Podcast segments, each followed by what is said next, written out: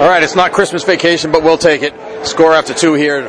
Mer- uh, Merrimack trails Northeastern two to one. I'm Mike Machnik with John Leahy. Second intermission tonight brought to you by Merrimack Graduate Studies. At Merrimack, you can earn your master's degree in as little as a year. Choose from graduate programs in business, education, engineering, health sciences, criminology, and so much more. Visit merrimack.edu backslash graduate. That's merrimack.edu backslash graduate today for all the details. Us here now, second intermission, Mike McMahon. Last time, we had a chance to chat with Mike from the MacReport.com, the Eagle Tribune, and College Hockey News. Last chance before the holiday break here. Uh, Mike, your thoughts on the first two periods of play here? Uh, say certainly the goal by McBride for Merrimack late in the first period was big to get them right back in it. It's been a tight game ever since. Game feels different because of that goal. Yeah, I mean they, they played well. I thought. I think it's been a pretty evenly played game. Been a lot harder, certainly than they played last week, and I think last night too. And uh, that McBride goal's been big because it, it, makes it feel like a hockey game. Two nothing, it's still a hockey game too, but it feels like a little more of a you know maybe too big of a gap, especially for a team that's not scoring a ton of goals. But you're in a one goal game going into the third period. I don't, I don't scare. I don't care how little how how how much trouble you've had scoring goals. You're in a one goal game in the third period. You're in the game. So yeah, that goal's been huge. Uh, Eleven to four edge in the second period for Merrimack in shots on goal. It hasn't happened too often lately, but uh, you know we've talked before when you have that kind of edge in play, and uh, they had a lot of good chances in that period. They weren't able to get one past Cayden Primeau. A lot of times that does come back to hurt you. Uh, do you think that they needed to get one in that second period? I mean, it's possible. We'll see. You know, you can certainly look back on that if they don't get one here in the third. But uh, you know, I think they've, they've done a good job of of generating some quality chances out of those 11 shots too. That's that's kind of the most important thing for me. I think you look at some of the shots they've had the last couple of weeks. Not all of them, or these, last probably two or three games, uh, not all of them have been great quality. uh, they, have had some high shot totals at times uh, with, with, low quality. They've also had some really low shot totals with low quality as well. So uh, this, this, was, a, I think, a really good second period because you can think of a couple in the middle there. Uh, McBride had another chance uh, that Primeau made a save on. I think Petty had a, a play that uh, had a, a, shot that, that Primeau made a nice save on that was inside the slot. So they're getting the middle of the ice, which is where you want those shots to come from. Ironically, the goal didn't come from the middle of the ice, but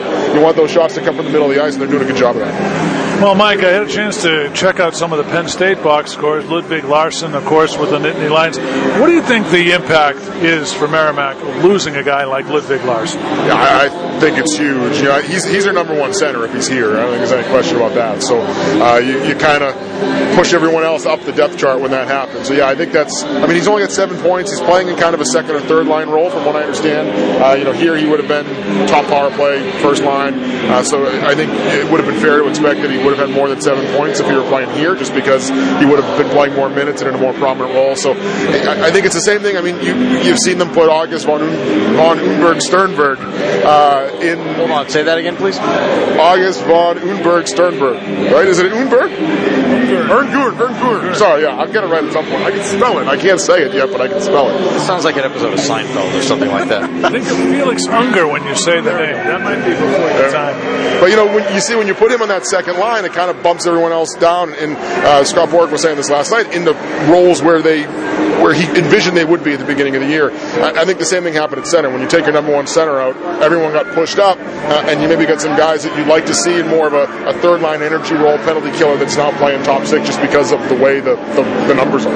Let me ask you. Uh, so, in talking uh, after the game last night with Scott Borek, we do the post game uh, interview as well. Uh, you know, we're talking about von Ungren Sternberg, and he mentioned that he actually. You're better at saying that than I am. well, like I, said, I, I, can spell it for now. No, I'm a professional. This is what we do, right?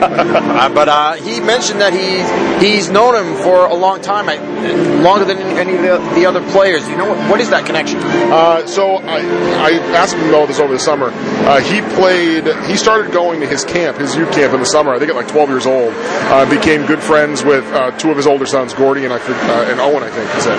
Uh, so he's been friends with his sons for a while. I, th- I think stemming out of that camp when he did that camp when he was a kid. So yeah, he's known him since he said he was probably 12 or 13 years old. Well, and, watching him last night and tonight, I mean, obviously he hasn't gotten on the score sheet yet. Uh, seems like he's almost done everything but that. But putting putting him out there in key situations on the penalty kill, they have a lot of trust in him already. Um, you know, he's got a lot of energy. I, I thought of that play where uh, the shorthanded play, had two shorthanded chances there back in the first period. Uh, one of them, it looked like uh, maybe he let up just at the last second when he had a chance to draw a penalty. The kind of thing that maybe you know a younger player is, is learning at this level that hey, you can do that, right? I mean, you move the feet, you hustle like that, you will draw a penalty. I thought he was that close to it. He came back. He had another chance about a minute later and kept him moving. Almost drew it, but still had a pretty good opportunity. I mean, it seems like he's he's the kind of guy that's going to you know pick things up quickly. Uh, he, he, already obviously is showing some energy, and it seems like when he gets the puck, uh, just the energy that he does have out there. The fans here in this ring already are starting to you know, pay a little extra attention when he gets the puck. Uh, he could be a lot of fun to watch over the next four years. Yeah, when you have a guy with with the stick skills that he has and the speed that he has, he's going to be a guy that when you touch the puck, you're going to kind of stand up and go, oh, "Here we go, we can do something with it." Uh, yeah, I, I think you know that breakaway in the first period, that short, the first short-handed breakaway. Uh, like I said, that's something where I think uh, he's got to kind of learn the different speed. Everyone says that. Hey, you know, it's the biggest adjustment going from juniors to college is the speed of the game. Same thing guys say when they go from college to the pros. Uh, so I, I, think that's one of those little adjustments there where maybe, you know, last year in the British Columbia League, he, he has enough enough steps there to slow down and, and take his time with that shot. Here, you're two or three steps, you, you, know, you get two or three less steps than maybe you had last year. So And you got our guy right in your jersey as well. Exactly, yeah. So I think that's that's that little adjustment. And I think we saw it because, like you said, he got the shot off quicker the second time around, almost drew that penalty. I actually thought he did draw a penalty. There was nothing called, but I thought you could have made the case that he did draw a penalty there. So uh, that's that's the stuff that's going to separate him. I mean, you look at the energy he brings, but also uh, I think he can do some things with the puck on the stick too, which which is, has to be exciting. I mean, they're playing him in a top six role. I think for a reason. Uh, I think as the year goes on, you know, as he gets his feet wet a little bit more, he'll have more time for power play and things like that. But we, we've seen it. We, he had another chance last night, I think, on a, on a short-handed breakaway as well. So we've seen three times now on the weekend where he's been able to use his feet and separate himself short-handed. Uh, that's that's a good sign. Right. Uh, the next time that we probably have a chance to talk is going to be uh, three weeks from now. Denver will be in town. Uh, so looking ahead to that matchup, uh, you know, we, have been kind of teasing it uh, between now and then.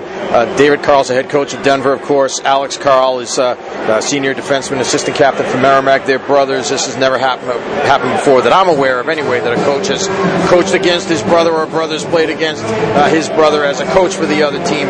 Um, what do you know about Denver? Thoughts on Denver? And obviously, we saw them last year. Merrimack went out there, and was able to win by the score of three to one on the strength of two goals in the third period from Brett Seney, who's now in the NHL. Uh, they don't have Brett Seney this year, but Denver is you know reloaded as, as, as the case may be. Uh, how do you see that matchup? Yeah, I asked uh, Nate Ewell at College Hockey Inc. about the brother brother versus brother thing as a coach and player. He he doesn't he looked he doesn't have anything that says it's ever happened either. So it's probably the first time it's ever happened. I think we're we're, we're pretty safe in yeah. saying that. Uh, I think Denver will be the best team they play all year. Yeah. You know, so you think better than any of the Hockey East teams? Yes. Yeah, I think they're scary good. And and what's got to be scary if you're in the NCHC, I mean they're they're mostly freshmen and sophomores, but they're. So let me ask you this then, since uh, you know you're going out on that limb, which I like, you know. Um, going to kind of take the devil's advocate approach here. Um, Northeastern beat St. Cloud, only team uh, that has you know beaten right. Uh, you know, and they're in St. Cloud and Denver in the same league. St. Cloud's ahead of them. So, you know, how do you work all that together? I mean, it's, it's tough, right? Yeah. Well, I mean, it's one of those things too, where like I said a couple of weeks ago, I thought Providence was the best team in Hockey East, and I still think that. And that was after, you know, it was one week after UMass swept them in two games. Right. And so I think it's one of those things. I, I mean more towards by the, the time we get to the end of the year, I think Providence will be the best team in the league. It's kind of the same thing there. I think by the time we get to the end of the year, we look back at all the games Merrimack played. I think we're going to look at Denver as being the toughest opponent they play for sure. Uh, so it's it's interesting. I mean, I just think that they're they're deep but not only are they deep, I mean their their top four defensemen, top six forwards are out of those ten guys. Eight of them are going to play in the NHL. Like it's, they just seem to be able to just reload with talent year after year after year, uh, and and they do it they're doing it more like they, seem to have been able to find the formula that I think BU's looking for. With we're bringing in all this first round, second round talent. How do we deal with losing them so quickly? Well, they, for whatever reason, and I don't know what that answer is, but they've seem to be able to figure out a way, at least right now, to weather those storms because it's happened with them. You know, Henrik Borgstrom in and out. You know, two years gone. It's happened with them, and they've, they've been they've had some guys that have stuck around as well. Um, but like Will Butcher stuck around in his junior year, but still, I mean, they're they're not they're not bringing guys to their senior year, and they're still they're finding a way for the last five six years now to be one of the top five teams in the country. I mean, they, they found the way to, to find that, that, that consistency that I think a team like BU or BC, who's kind of recruiting the same way, that they're still looking to find that formula. Only got about 20 seconds here. Quickly, third period. What's Scott Borek telling his team? Shoot, shoot, shoot, shoot, shoot, shoot.